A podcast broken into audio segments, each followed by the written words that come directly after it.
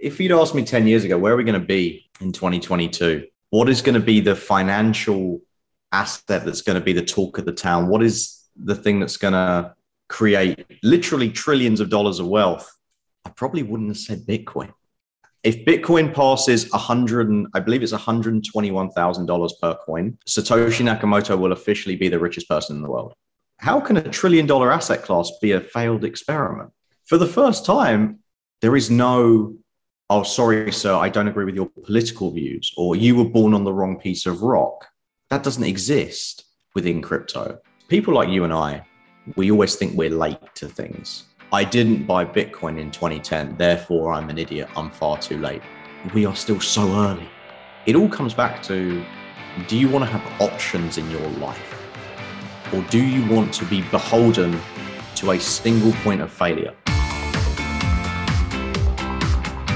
Welcome to the Thought Leader Revolution with Nicky Billou. Join the revolution. There's never been a better time in history to speak your truth, find your freedom, and make your fortune. Each week, we interview the world's top thought leaders and learn the secrets of how they built a six to seven figure practice. This episode has been brought to you by eCircleAcademy.com, the proven system to add six to seven figures a year to your thought leader practice.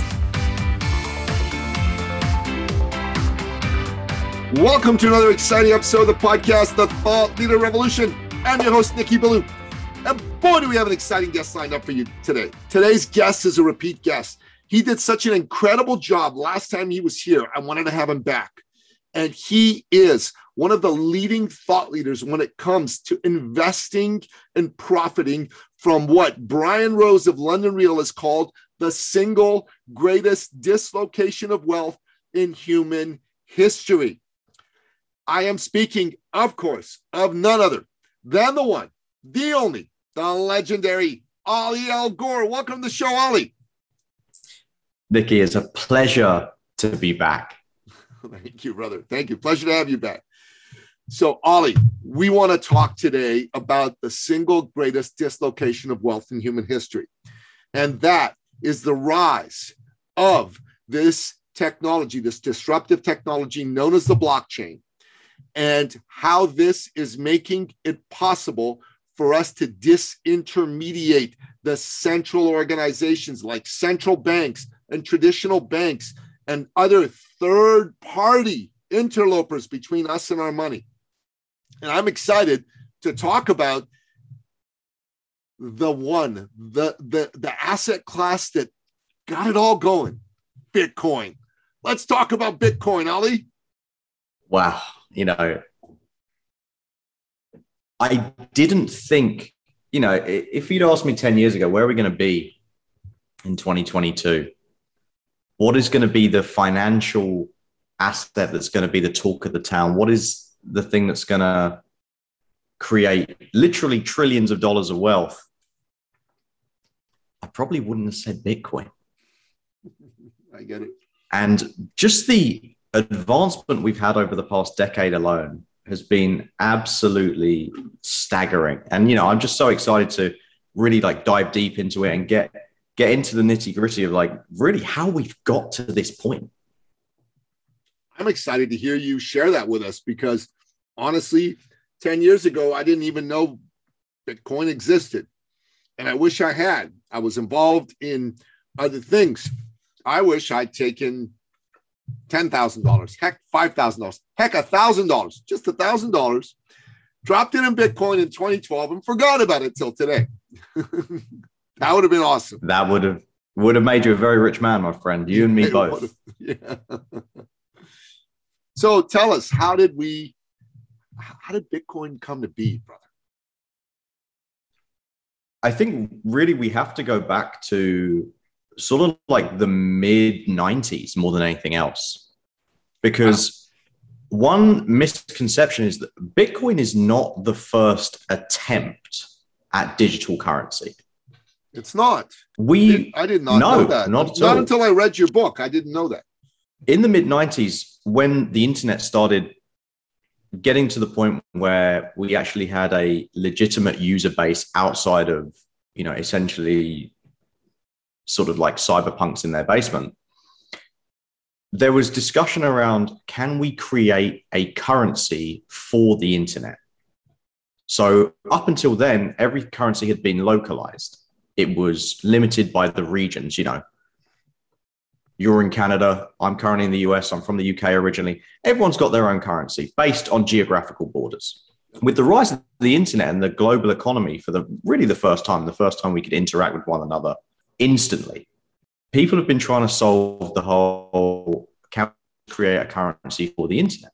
And so there are a lot of attempts. So the, probably the most well-known one was DigiCash, which was made by a guy called David Chaum, one of the early cryptographers who was really involved in this. And DigiCash had the uh, problem of it was really just it was too far ahead of its time. On a technological level, we weren't at the point where we could do any sort of scale of transactions. Um, the actual programming itself wasn't great. There were a number of potential security concerns, but stuff like this laid the foundations for what would eventually become Bitcoin. The same way that, you know, Palm Pilots laid the foundations for what became the iPhone. Just back then, the, techno- the technology itself was limited. So we ended up with sort of like intermediate solutions like PayPal, for example, which, you know, PayPal is essentially internet money, just you have, you still have the middleman. You do. Which is PayPal themselves saying, oh, PayPal, yeah. Exactly. So we had we had the PayPal era, and then we get to 2008 and the great, you know, the global financial crisis. And at this point, we we get lightning in a bottle because we have this huge event where millions of people lost their homes, lost a huge amount of their net worth. Some of them financially devastated. You know, my grandfather was one of them. And at this time, you have Satoshi Nakamoto, and this this in itself is interesting.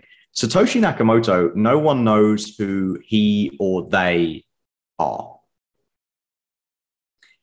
It's never been confirmed. There are lots of thoughts about who it was or a group of people who used this identity, Satoshi Nakamoto. Let's just say they, for the purpose of this podcast, they published a white paper called Bitcoin, a peer to peer electronic currency.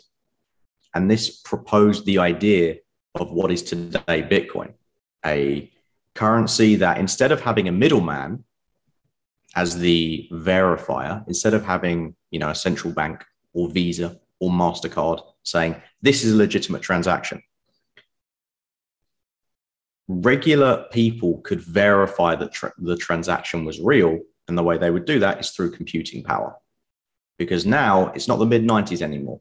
We have the ability to do this. We have fast internet, and then we have enough computing power where we can actually generate this verifying process. So, um, Ollie, before we move further, I want to speculate on the identity of Satoshi Nakamoto a little bit. So there are people who say that Satoshi Nakamoto is the real life version of John Galt from the from the novel Atlas Shrugged. Who is John Galt? Who is Satoshi Nakamoto? Exactly. Right. And the reason that Satoshi Nakamoto did this is because uh, Satoshi uh, was disgusted with the way governments had uh, run our economy and, and, in the aftermath of how they handled the uh, financial crisis of 2008 and said, screw this, but I also don't want a big target on my back. you know, I don't yeah. want the world's intelligence agencies seeking me out and rubbing me out. So Satoshi decided to use uh, an identity and wanted to create a disruption and then wanted to disappear, just like John Galt. Uh, and it's not the end of the story. There's going to be a point at which Satoshi's going to come back, but we're not there yet. So that that there's some speculation that Satoshi's a real life John Galt. No, absolutely. There's because there's a few people who have come out and said, "No, I was Satoshi Nakamoto." Personally, I don't believe any of them. No, no. and like I I understand, like from a publicity stunt standpoint, it makes sense. And the way I look at any sort of financial instrument is I look at it as a game of incentives. Mm-hmm. And what are there is no incentive for someone to come out and reveal themselves as Satoshi Nakamoto. The downsides of that far Huge. outweigh any upsides. Huge. You know, Huge. the like the theory that I subscribed to was that it was a cryptographer by the name of Hal Finney who has since died. Mhm. and I think it prob while he was probably the lead person on it, I think it was a group of people who, you know, collectively worked on the project as this Satoshi Nakamoto identity. And you know, the way, especially the way the world has gone in the past sort of four or five years with this whole like, uh, you know, internet sleuthing, council culture type thing. If if someone, if it was a single person, they were still alive, I'm pretty sure the identity would have come out. But Satoshi's Bitcoin wallet is still online. If Bitcoin passes 100, and, I believe it's $121,000 per coin, Yes. Satoshi Nakamoto will officially be the richest person in the world. Really. Yeah. Because the, that wallet still holds about a million Bitcoin in. A million Bitcoin. A million Bitcoin. Shit. That's a lot of money. That's a lot of money. That's the great thing about, about Bitcoin is we can look this up online. My God. We can look we can just look it up. So at $121,000, Satoshi Nakamoto becomes the richest person on the planet. Um, if Satoshi was Hal Finney and Hal Finney is gone and other people have access to that wallet, wow, that becomes something pretty darn special. Um, exactly. yeah. Exactly. Like, you know, having that much wealth, once again, it goes back to the incentives problem.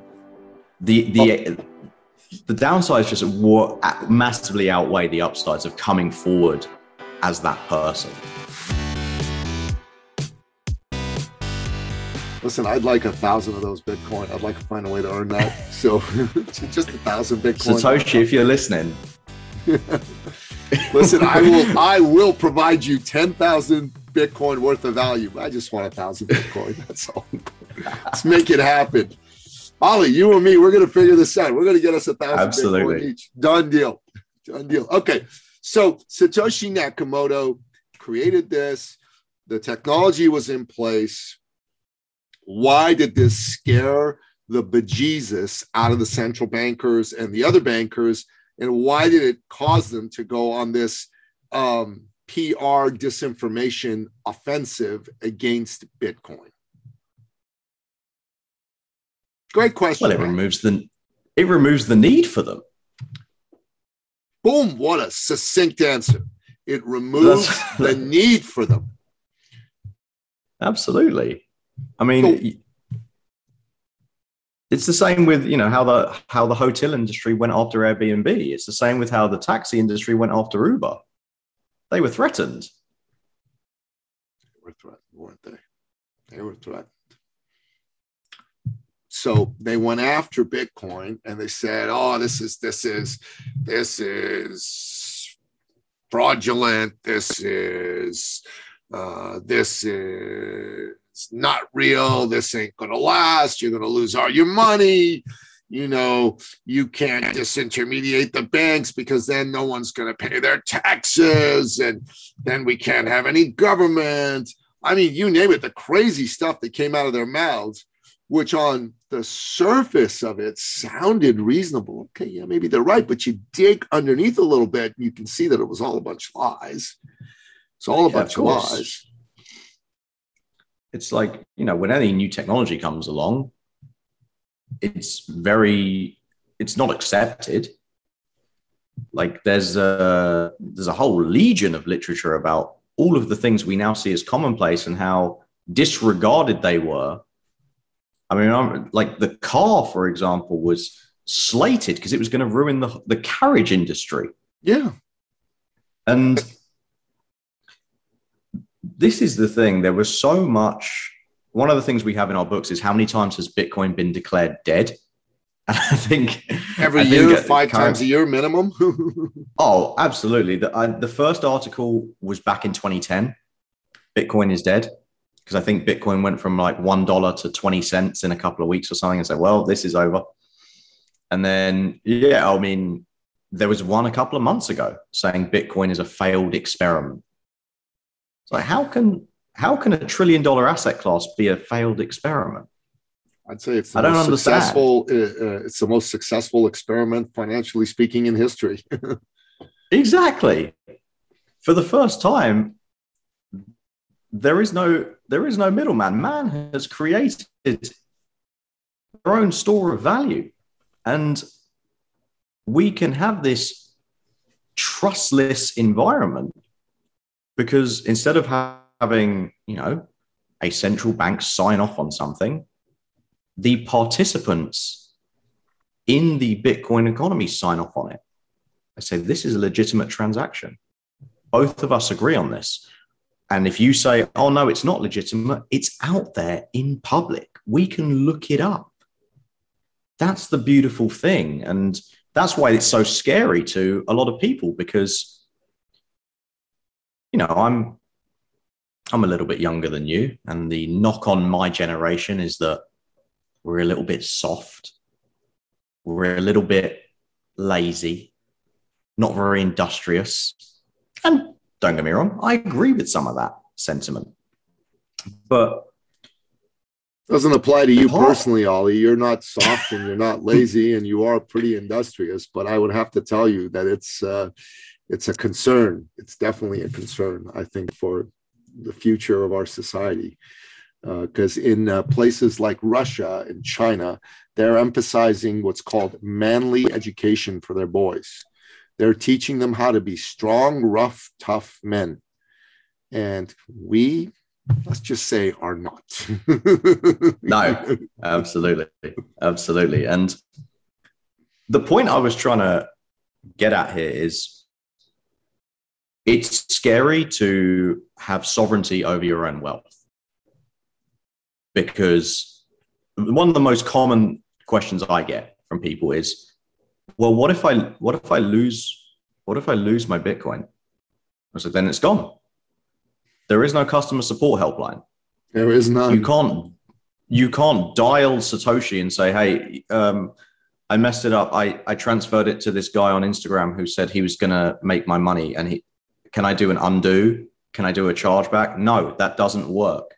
No, you are the owner of your wealth. And that is so empowering because Chase can't call you up and say, oh, by the way, that tweet you made seven years ago, yeah, we're not going to allow you to bank with us anymore. I know it's insanity, bro. Insanity. Like that doesn't happen in crypto. Can't happen there is, crypto. No. And this is why it intimidates so many people because it's so freeing. And the ability for an individual you know we talked about this on the last time i was so graciously invited to be on your show how you know someone in russia who has been banned from you know working on a freelancing platform like upwork with crypto that doesn't happen. There is no banning there is no oh, sorry, sir, I don't agree with your political views, or you were born on the wrong piece of rock. That doesn't exist within crypto. And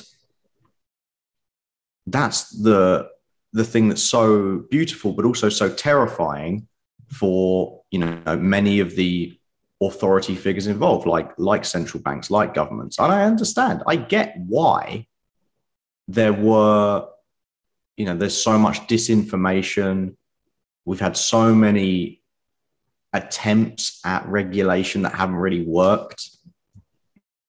And like, I get it because it's scary to them. It is totally scary to them, but it's also scary to individuals. And I'm, I'm, I'm glad that you said you have sovereignty over your own wealth. I actually lead a program called um, the Sovereign Circle. It's part of a movement I lead called the Sovereign Man Movement. We have a web uh, website, sovereignman.ca.com is an entirely different website, uh, not ours. And we also have a podcast by that name. And we speak there about helping men become sovereign. right? That that really means that you are self-sufficient. Sovereignty, true freedom is scary, especially to people in 2022. They're so used to nanny state support that when they're given to freedom, they just it's like they've been thrown in the deep end of the ocean and they just they just struggle. They don't know what to do. But the beauty of being truly free is that that freedom can allow you to create magic for yourself. That freedom can allow you to create incredible amounts of business and success and power for yourself, where without it, you're just a drone. Uh, you know, you're a cog in a machine, a machine you didn't create, a machine that's grinding out the humanity from your soul and a machine that in no way allows you to live life as the best, most powerful, badass warrior version of yourself. Beautifully put. Thank you. And once again, this is really for the minority because if you look at Bitcoin adoption, we it, we're still we're still a tiny fraction. Um, I think I believe as of the last time I looked, it was something like seven point eight percent of the world own crypto, wow. which is which is nothing. Nothing. Um, you know, in the in the UK where I was born, it was it's less than five percent still. In the United States, it's about eight percent. But then in other countries, like uh, I lived in Vietnam for a year, and over there, crypto adoption is it's above fifty percent. Whoa! Which is insane. Completely insane. But it's like these countries that maybe haven't had the opportunity, and their citizens haven't had the opportunity to participate in the global economy up until now. Now they yeah. can. You know, if you're a Vietnamese person and you say, I want to, you know, I want to work in America, or I want to work in Canada, or I want to work in the United Kingdom. Yes. The bureaucrats will be like, nope, sorry, sir, you don't, you don't tick all these boxes. Well, now you can just wake up, do the work, get paid. No bureaucracy, no forms to fill out, no box ticking, no things that you did wrong that were beyond your control, like being born on the wrong piece of rock. Yes. And that's the that's the exciting part about this whole movement and you know Bitcoin in particular because Bitcoin is the flag bearer. I love it. I love it. I love it. Okay, so um, Bitcoin starts to win greater adherence out there in the marketplace. And um, this started to open the eyes of a lot of people to the possibilities that Bitcoin offered and the whole world of crypto and DeFi offered. Talk to me about what started to happen around 2014, 2015 in this space, and how was Bitcoin the catalyst for it? So, when we get to 2014, Bitcoin hits $1,000 for the first time. People wake up and they go, hang on a second. That whole like meme internet currency thing that we all thought was stupid, maybe there's some maybe there's some legs to this. And we get to a point once again with you know smartphone technology where suddenly the actual ability to purchase Bitcoin becomes much easier. Because I believe I told the story last time I was here about, you know, trying to buy Bitcoin back in 2011 and going through a bunch of dodgy payment processes yeah. and having to translate websites line by line. It was a nightmare.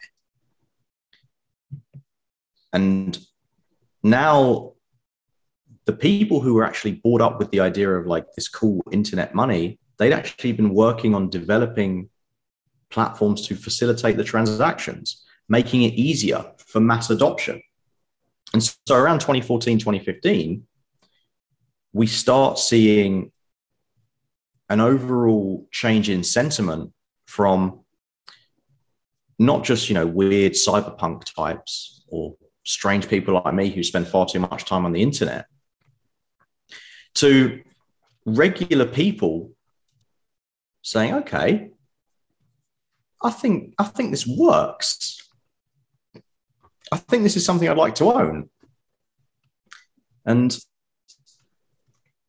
to me especially with inflation what it is now my goodness that's going to be the catalyst for the next, you know, big adoption cycle. Because people like you and I, we always think we're late to things. You know, I I didn't buy Bitcoin in 2010, therefore I'm an idiot. I'm far too late. But we are still so early. yeah, this is the thing. If you zoom out, we're still so early and that's the that's the thing I'm you know I'm excited for. I agree with you. I'm involved in a number of investments in the crypto space. I own a small amount of Solana. I own some Luna, some Terra.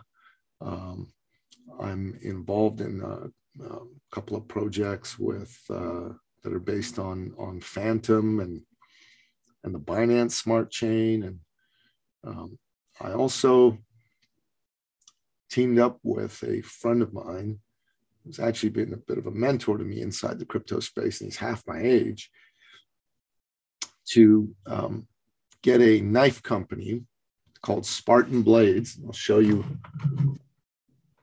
their knives. So this is a Spartan blade knife. It's called the Ronin Shinto.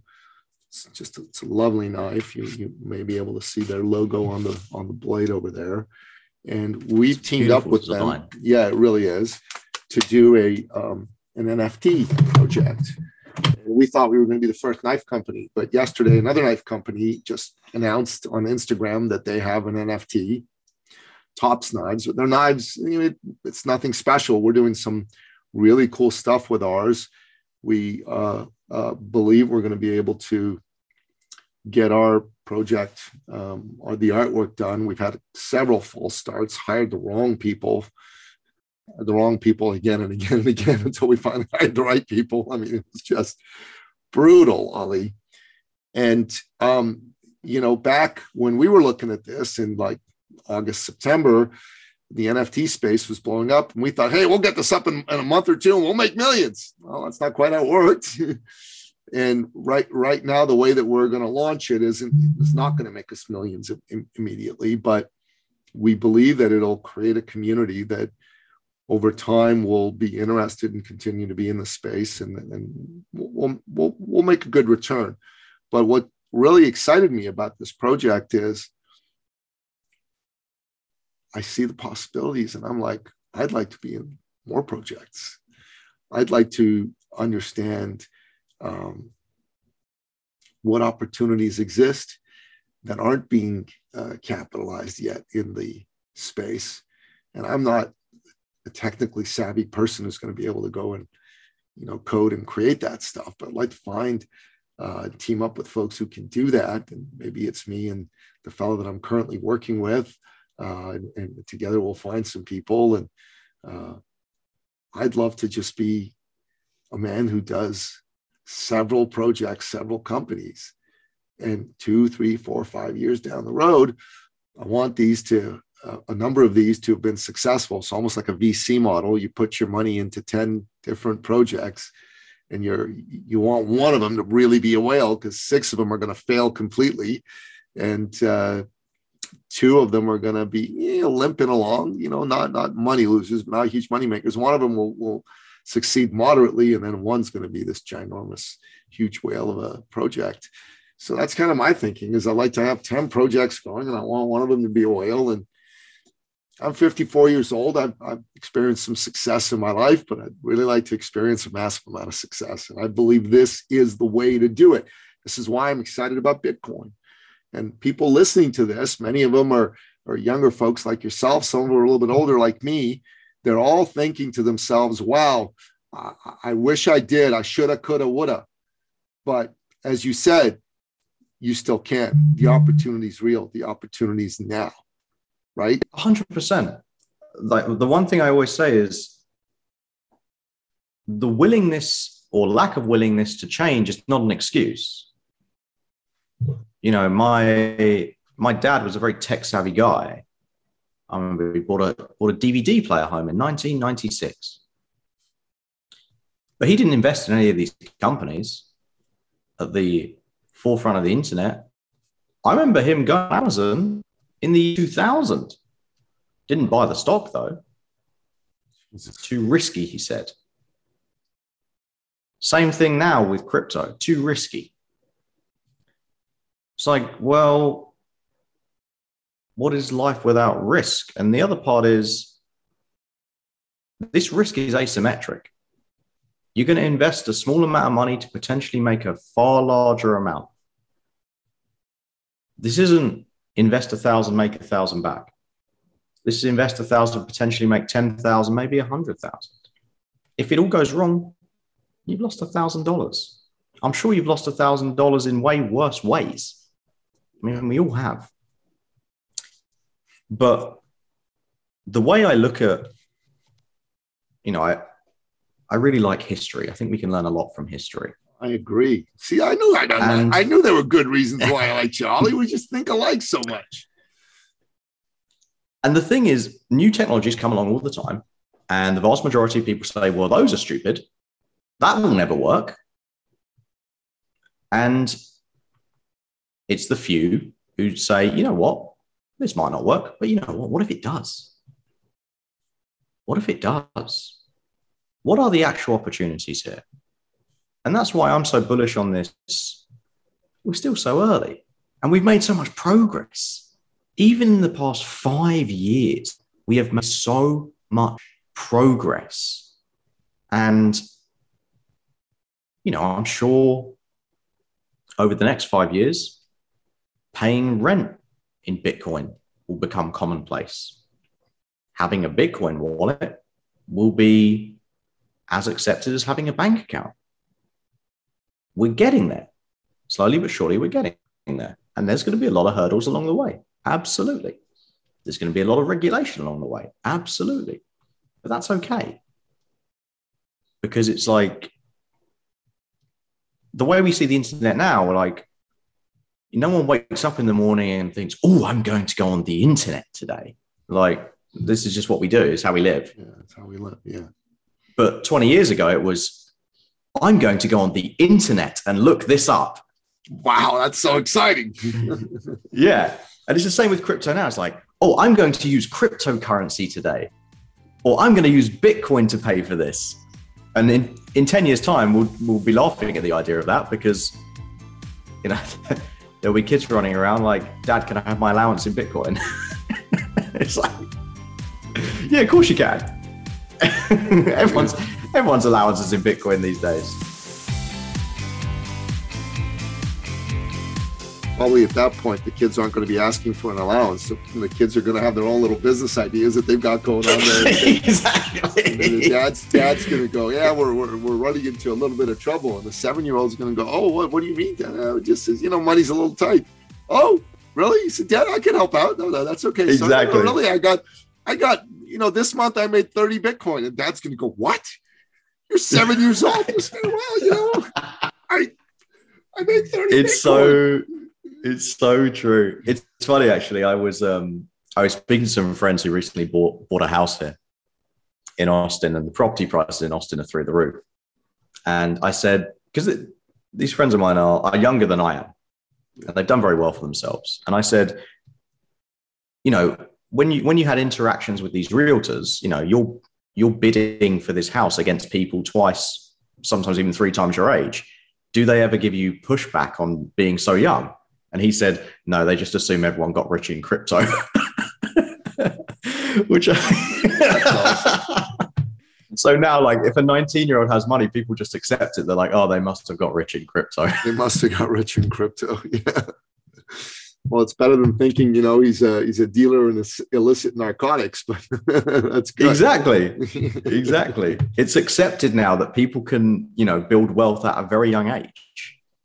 Yeah, yeah. So I tell you, for me, I'm I'm very excited about building some good wealth this year in 2022. I want to create um, a crypto uh, massive explosion of wealth, crypto driven, and and and I'm excited about having conversations like this because it teaches me a lot about how this becomes possible. So I've got my mentor, I've got you, I've got other folks I'm talking to. So, okay, so all this happens.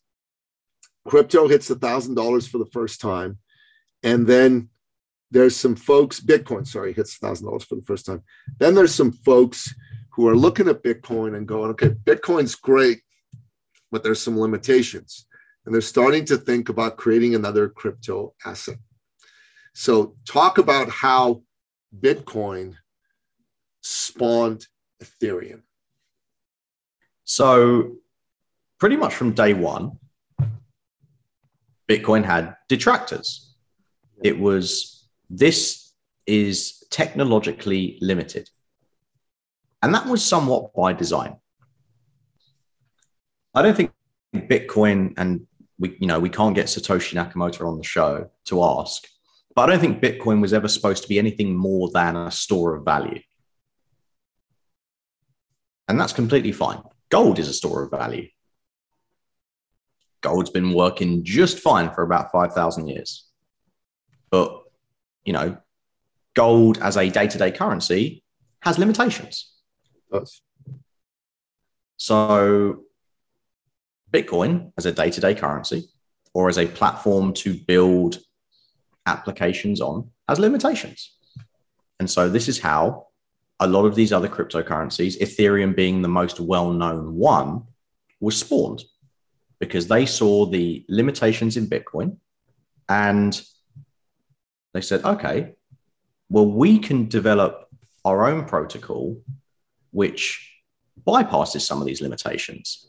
So the way I look at it is so Bitcoin is sort of like digital gold, if mm. something like Ethereum is more like an operating system.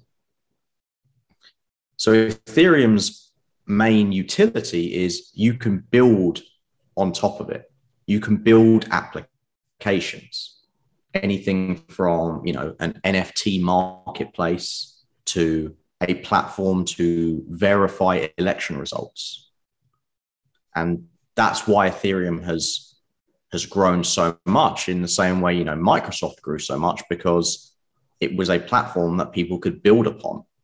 And I think that there's a quote from Bill Gates that says something along the lines of, you know, a platform is only a platform if all of the applications built on top of it are worth more than the platform itself. And that's what we're seeing with Ethereum now and all these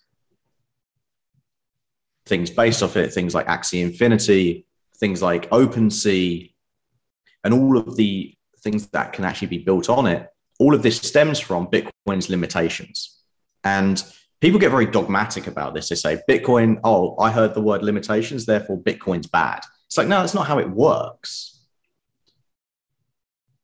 Cryptocurrencies have use cases. Bitcoin's use case is as a deflationary store of value. Ethereum's use case is it is a platform that we can build upon to create decentralized applications. So instead of paying 30% to the Apple store, you don't have to do that on Ethereum. Instead of paying 30% to Google to list on Google Play, you don't have to do that anymore. I tell you something that's pretty amazing for me is that as Ethereum has risen and its use case has become evident to the marketplace, the value of Bitcoin has continued to go from strength to strength. Right? Bitcoin still controls a lot of the crypto ecosystem because, in terms of overall sentiment, and especially in terms of like institutional adoption, yeah, Bitcoin is the thing that controls everything. Institutions want to buy Bitcoin because they see it as a hedge against you know, a collapse in the dollar, for example, yeah. or a stock market collapse. So institutions want to own Bitcoin because they understand that it's a useful hedge. You know, Harry Browne, great businessman, libertarian presidential candidate. Yeah. Five five elections in a row or something. Yeah, yeah, yeah. He his portfolio, his I think it was the all weather portfolio he had. It was five percent gold, and I think if you know he rewrote the book today, it would probably be twenty five percent Bitcoin because having that amount as a hedge just makes sense. Same way owning real estate as a hedge makes sense because if the dollar collapses, at least you've got a roof over your head. Yeah. Same way owning farmland makes sense as a hedge. You can still grow your own crops.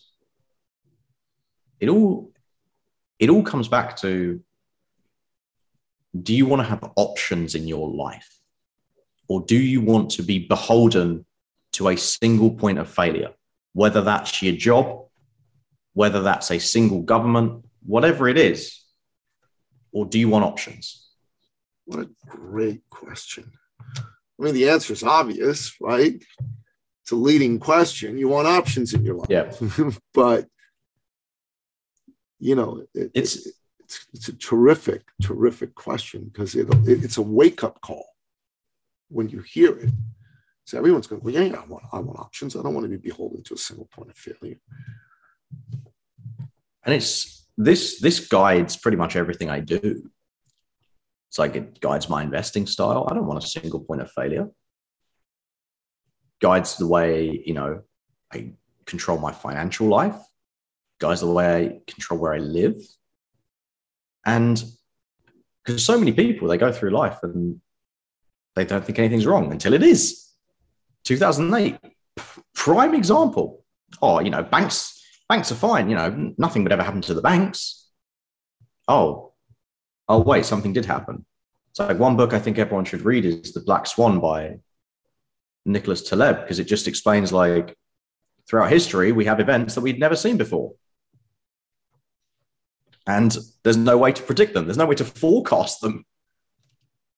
You know, there's a there's another quote. I think it's like uh, economic forecasting exists to make astrology look legitimate. Yeah. And- Like you know, the beginning of 2020, I d- there wasn't a single economic forecast that said, you know what, um, there's going to be a global pandemic and the market's going to drop 30% this year, and then um, Bitcoin's going to drop, but then Bitcoin's going to 10x in about six months. There was not a single economic forecast that said that because we have these black swan events. And that's why you don't want a single point of failure in your life. Bought the book, The Black Swan, and I have not read it. It's uh, on my shelf. I read a lot of books, but uh, uh, one of the things about being a bibliophile like me is that I buy a lot of books and I buy more books. And even though I read them pretty quickly, I, I sometimes just don't get to books. The book Me and you I'm- both, my friend. yeah, the book I'm reading now is an old book. Called The Trick to Money is Having Some by Stuart Wilde. He passed away in 2013. He's a Brit like yourself.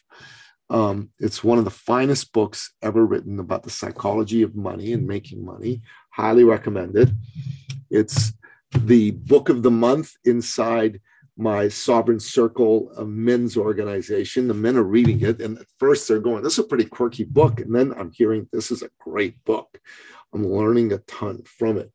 So I'm gonna I'm gonna give Black Swan um, a bit of a uh, push to the top of the pile, and we'll we'll get it into the rotation, uh, and we'll make sure that it gets read. So Ollie, you're you're gonna have to take my credit card because I want you to send me a whole bunch of signed books uh, made up personally to me. So um, we put those on the list because you and I got to know each other because I read one of your books. Now I want to read them all. so It'd be my pleasure. yeah, awesome, awesome, awesome. So, so Ollie, so we have Ethereum. Ethereum has its own use case. It's a platform on which applications can be built. Bitcoin's use case is as a massive store of value. There's a lot of really big business people that are huge Bitcoin um, fans. Michael Saylor being one in particular. He's a fellow I'd like to get to meet and interview. So if you if you're connected to him, I'd love I'd love an introduction. But let's let's let's move forward in discussion about Bitcoin because Ethereum explodes onto the scene, starts doing things that Bitcoin uh, doesn't do. The value of Bitcoin keeps rising. Institutions believe in it as a hedge against the collapse of the US dollar, as a hedge against inflation. It's digital gold. And Bitcoin keeps going from strength to strength. So, as an investor today in 2022, let's look at Bitcoin and then let's look at the whole asset class of cryptocurrency uh, and the various DeFi related projects. Why should people still be investing in Bitcoin specifically today? And what else should they be looking at in terms of the um, digital currency uh, not uh, the the cryptocurrency asset class. Excuse me. So, to answer the first part, why should people invest in Bitcoin? Simply because it is the most well known, and don't discount that as a benefit. It is the most accepted cryptocurrency by design its use case is limited. That's the best part. Because Bitcoin isn't trying to be something that it's not. You're not going to see um, a Bitcoin 2.0 where there's a resurrection of Satoshi Nakamoto and they say, oh, you know what? We actually want to make Bitcoin a, you know, a solid smart contract platform. That's not what it is. It's a store of value.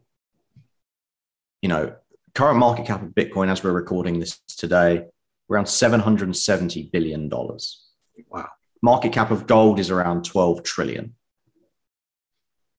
If we just take a very simplistic view and we say, okay, you know what, Bitcoin is going to get to the same level as gold is. What is that? That's a that's a 14, 15x return from here.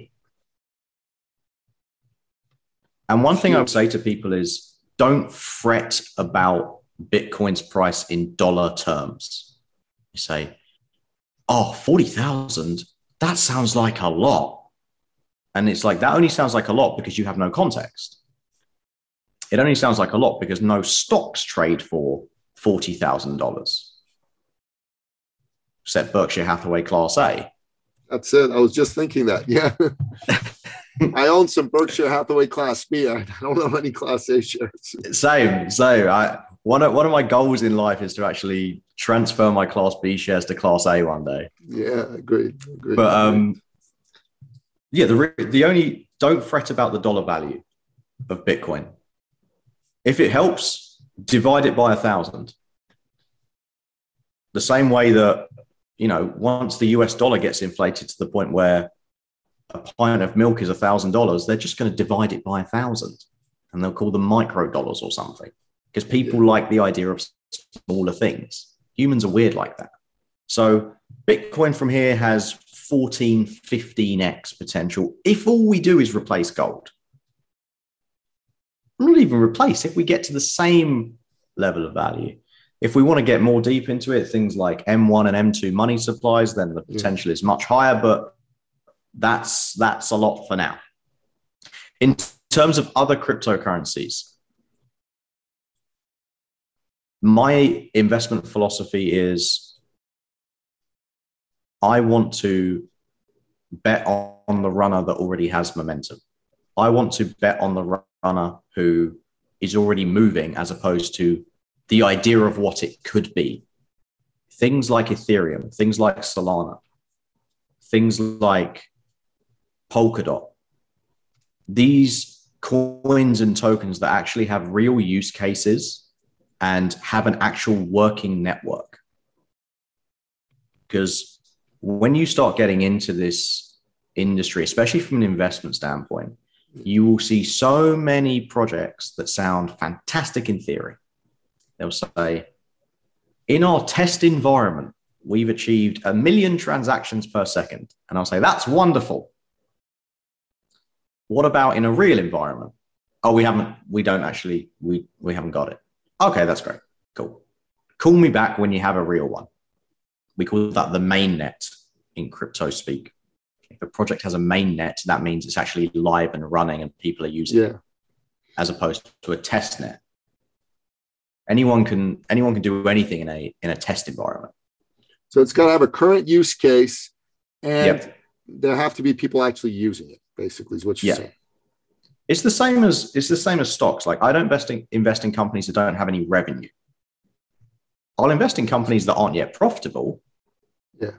Because there's already a use case and there's a path to profitability.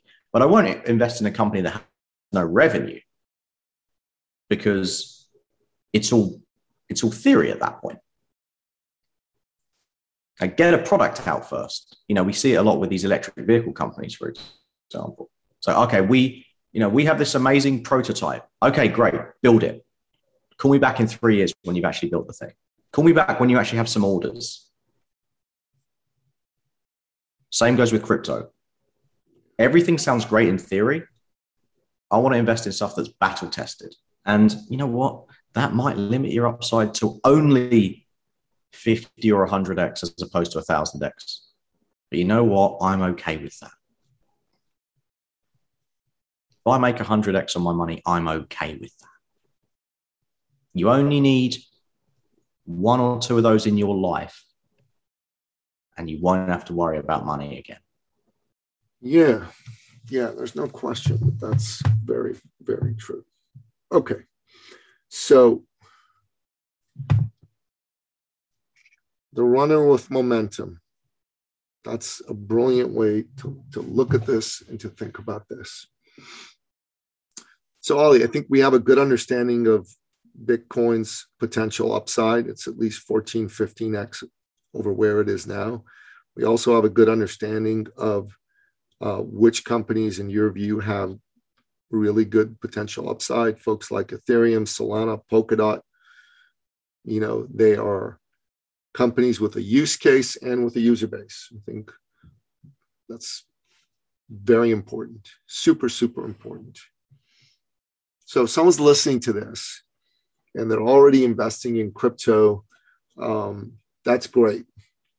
They're learning a little bit from our discussion, but if they haven't been investing in crypto yet, they've been scared, but they also are starting to see that, hey, they don't want to be left behind. They don't want to be looking back 10, 15 years from now and going, oh, I had a chance to invest and I didn't do it. What's your advice to them? What would you tell them they need to do today so they don't get left behind? Think about in 15 years' time. Do you want to regret the decision? Like the time's going to pass no matter what. Whether you buy or not, the time's going to pass. And you don't have the excuse of, well, I just didn't know about it. Because you do know about it. And, you know, I think that we've presented a fairly good case. And I think it's not just up to us two. I think it's the entire ecosystem and how it's grown. And it's not just a meme and it's not just some kids on the internet who have invented their own money. This is real. So if you're sitting here listening to this and you don't own any crypto, you can you can buy Bitcoin today. It will take you five minutes. If you want to put a hundred dollars in, just do that. But at least become part of the ecosystem. I always laugh. I get emails from people saying, I'm not an investor. I was like, Have you ever invested money? Yes. Okay, so you're an investor. There is no, like, there's no club here. There's no, you're not allowed in. You know, I'm, I don't care if you've got $100 invested or, or 100 million. You're still an investor. You still have an interest in this and you still have a, now you have a vested interest because you want it to appreciate in value. And Very true. education's fine, but another Taleb book that's fantastic, Skin in the Game. Once you have skin in the game, guess what? You're going to care more now. You're going to do more reading. You're going to suddenly think, hang on a second. That, that weird British guy was right. This stuff is real. It is real. It is real. But yeah, get some skin in the game. There's no the game. nothing, nothing is going to teach you like having skin in the game. Right. So if we were putting it in the terms that we use in this show, every episode, what are your top three expert action steps? You're saying get skin in the game. You can do it right away in five minutes, right? And make sure that you've got yourself enough knowledge to be able to make some good decisions. And honestly, investing in crypto right now doesn't require you to have a ton of specialized information and knowledge. You can go buy Bitcoin, you can buy Ethereum, you can buy Solana right now.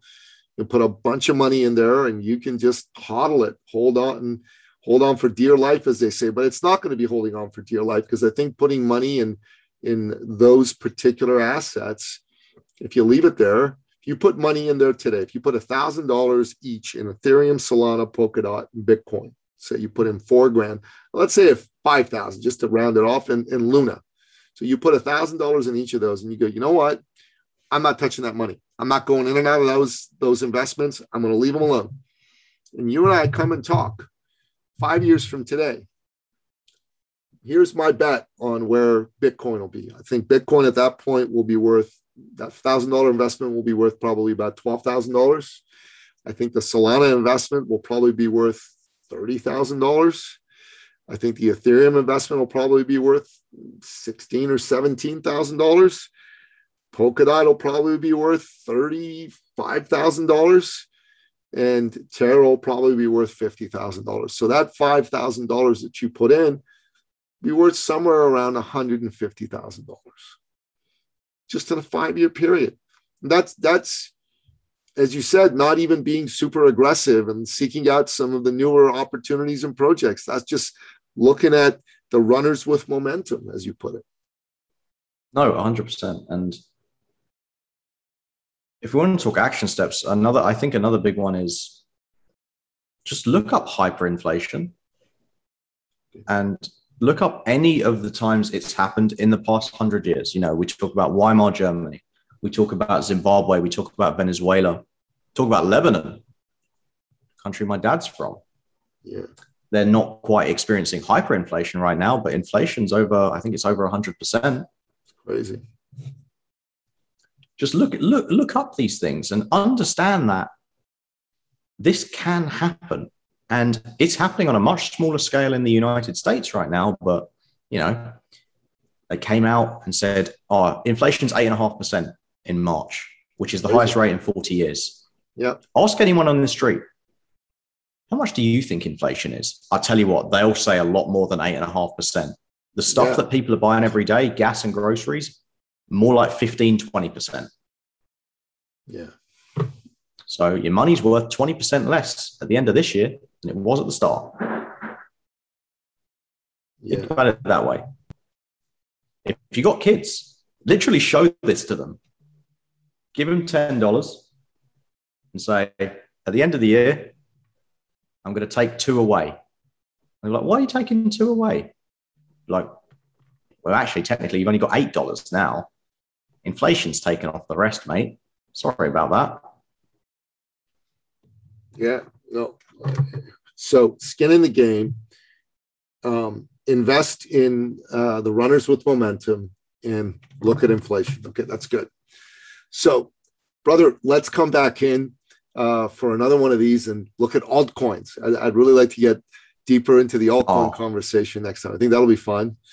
Uh, I really, really enjoyed this conversation just as I did last time. And I'm going to say this to my listener. Listener, Ollie El Gorr is the real deal. You want to go to his website, freemanpublications.com. You want to buy all his books. He's got a couple courses over there. And um, I, I'm talking to him. I'm going to see if I can uh, twist his arm a little bit, see if we can maybe do something together course wise as well. I think that'd be kind of fun because his thought leadership in this arena is really, really great. And uh, uh, I happen to have a bit of the gift of the gab and promotion. So I'll, I, I think we could make a, an interesting interesting team here, but make sure that you take advantage of what he has to offer.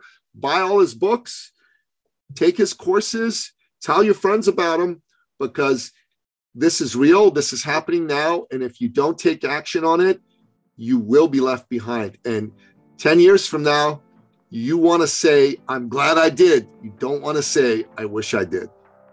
Love it. All right. So, and that wraps up another exciting episode of the podcast, The Thought Leader Revolution. Find out more about today's amazing guest, the one and only Ollie El Gorr. Go to the show notes at thethoughtleaderrevolution.com or check us out wherever you happen to listen to this podcast, be it iTunes, Spotify, Stitcher, or Audible. Until next time, goodbye. This episode has been brought to you by eCircleAcademy.com, the proven system to add six to seven figures a year to your thought leader practice.